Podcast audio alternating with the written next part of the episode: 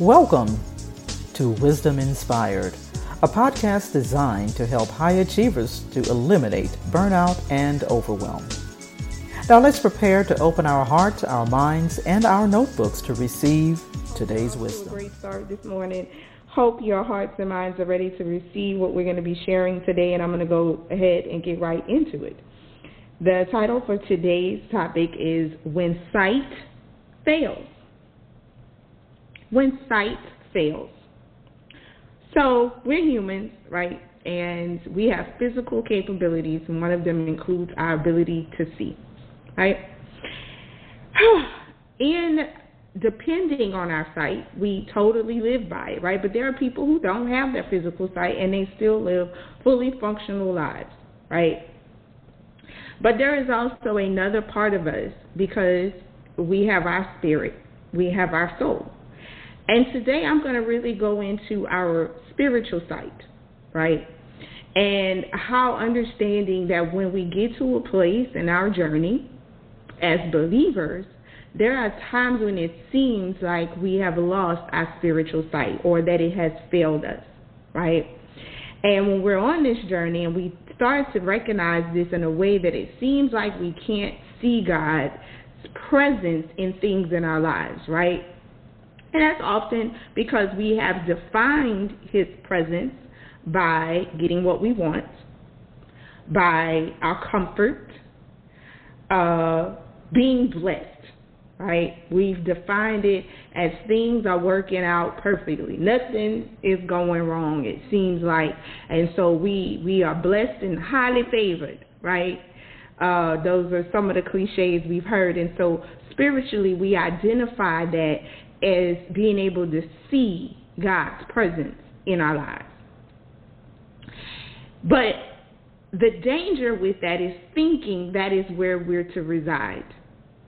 Because to stay there in your walk is to be like a child who never grows up, who never eats solid food, because you constantly stay in a cycle of desperation and despair because if you don't see the good things happening, you feel like God isn't there or God doesn't hear you or you've done something wrong and now you're off on a mission to fix and now first to identify what it is you think you did wrong and now you're off to fix it. Right? So all of those different distractions take you completely away from God because you never mature into a place where God can fully use you to his effectiveness in this world. We're each individuals and we play a part of a body as believers, right? As believers, we have signed up and agreed to be a part of a particular mission. That mission is not our own. It is God's mission. And as a result of us surrendering our lives to serve His mission, we then have certain blessings that come upon us because of our obedience. But we reside in an unconditional state of blessing, always, as believers, those who have sealed their life in God through Jesus Christ.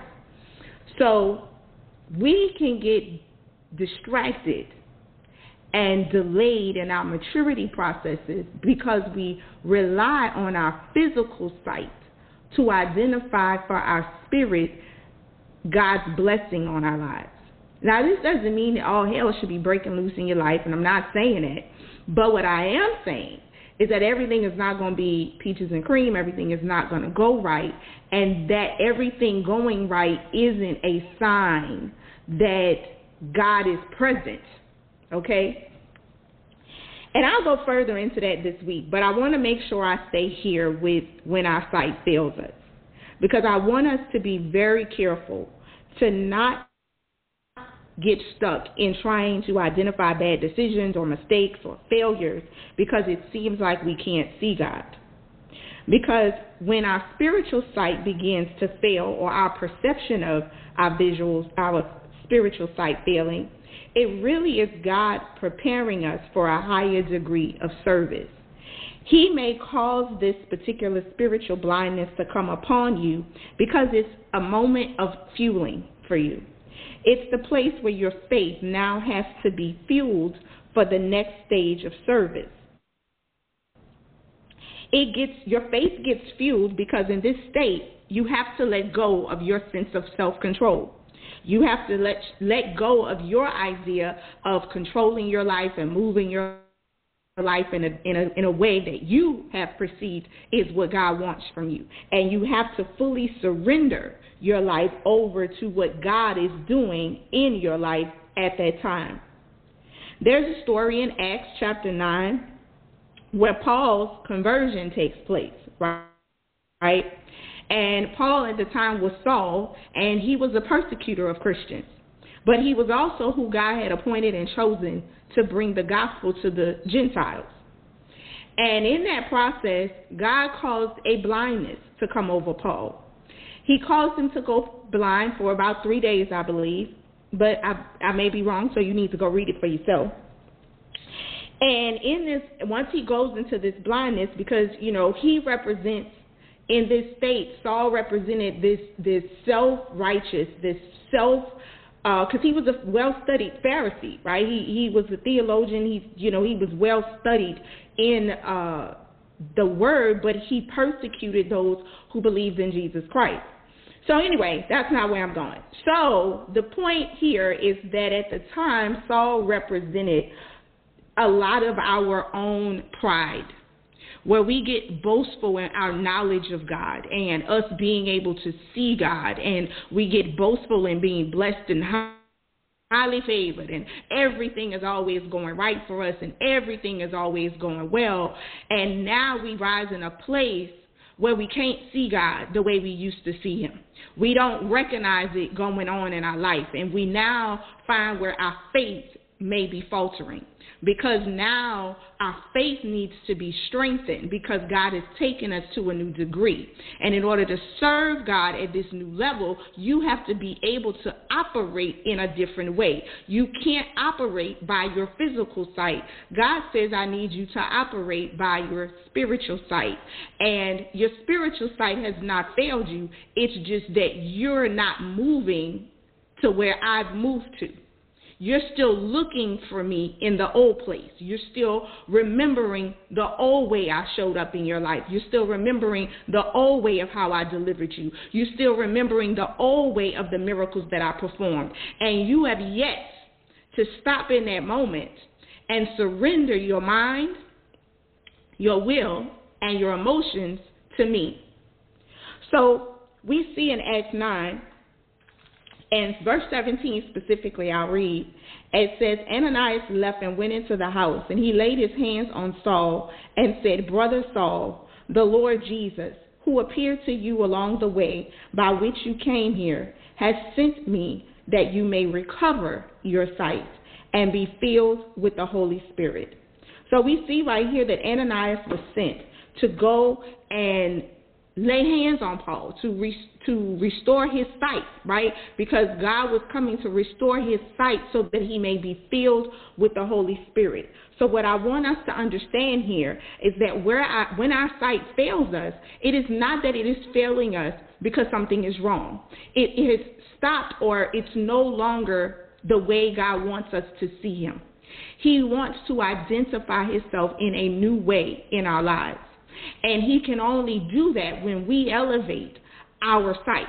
And He is the only one that can give our Holy Spirit that next degree of sight. We can't give it to ourselves, and it's not given to us by our knowledge, but it's given to us by the fullness of our faith. Our faith gets established at this new level to trust God completely with what He said, to trust in His promises, not trusting in what we see as a result or manifested in our lives, but trusting Him because He said it, because He said he would. And because he is not man, he cannot lie, and his word is truth. We have to get to a place where we can fully depend on God's word, not the manifestation of the word, but the word itself. Because if you can't trust his word, you will not be able to embrace the manifestation of what's to come.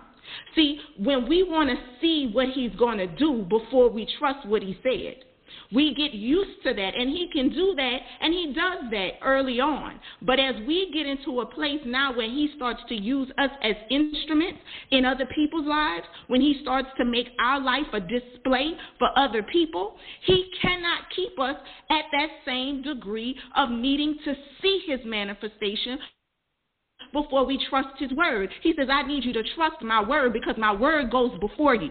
So as I take you into a new path, I've made a new way. So you won't go this way if you're waiting to see me. You got to go this way because I sent my word. You got to learn how to depend and trust in God's word at this level. So, see, when your sight fails you, God is now getting you to where you begin to trust His word, His voice. You begin to surrender your life to His guidance. Okay?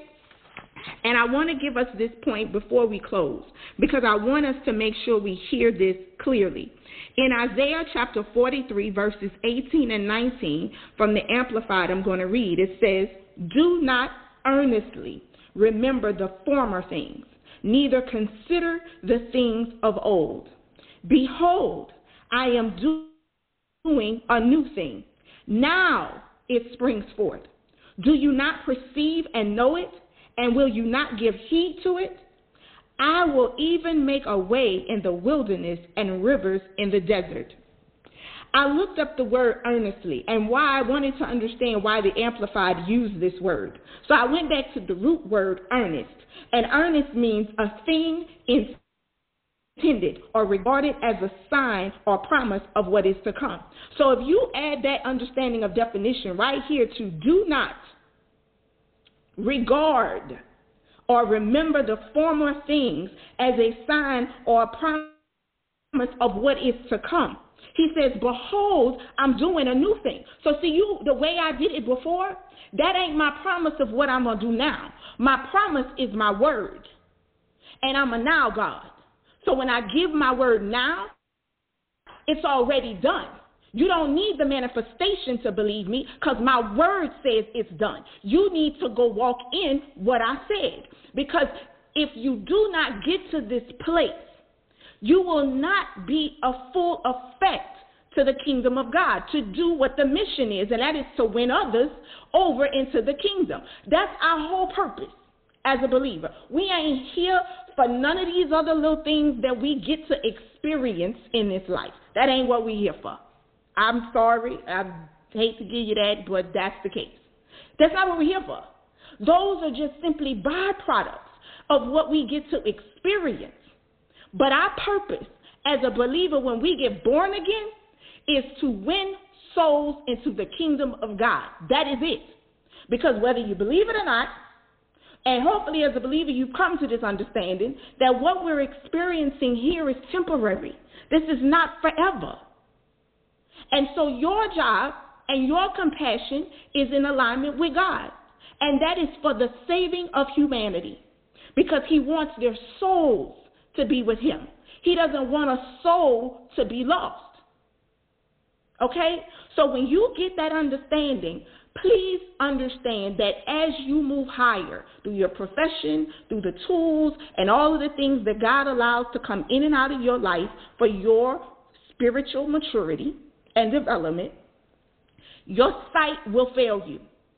And it's not failing you because you've done anything wrong or that you're off course it's most likely come to a place where God wants you to no longer earnestly depend on those signs as a sign of what He's doing. Because He's a now God and He's doing things right now. And you need to be able to see Him, not in His manifestation, but in His Word. Because in order for you to move, as this place gets darker and darker, is only by his word. You've got to know that you're covered. You've got to know that you're in safety. You've got to know that everything God said He will do. And you've got to be able to stand flat footed and hold yourself firm to what God has promised you so that you can stay the course and you are not deterred and distracted and lured by the things of this world that will take you away from God. Because, see, the world wants you to only depend on sight. Because as long as the world can get you dependent on sight, it can easily lure you away from God. Because if you don't get to hear God and you don't keep His word as the only thing that guides you, you will easily be distracted. That's how the false Messiah, the false prophet's gonna come. It's gonna be by people seeing a lot of things. And you've got to understand that you've got to be the one that lives by something greater than the sight. You got to live by God's word. So your sight hasn't failed you. It is just preparing you to the fullness of your faith so that you can be established and able to do what God has called you to do with intention, following God's path for your life, knowing that you, no matter what, you can't fail. You can't. You might fall short, but that's what grace is for. And we'll talk tomorrow about learning how to activate our grace when our sight has failed us. Okay? So I hope today's wisdom has inspired you, encouraged you, and hopefully it has challenged you to go ahead and rethink what it looks like when we can't seem to see God in our lives no more. Recognize that He's already and always there. He never leaves you. Now, start to listen for His word. Thank you for joining us here on Wisdom Inspired, and we'll meet you back on the line tomorrow morning at the same time. You guys have a great and wonderful day. I hope you enjoyed the episode of Wisdom Inspired that was brought to you by the AAC Co working community, a virtual community designed to support female entrepreneurs, business owners, and freelance professionals. For more, go to wisdominspired.net.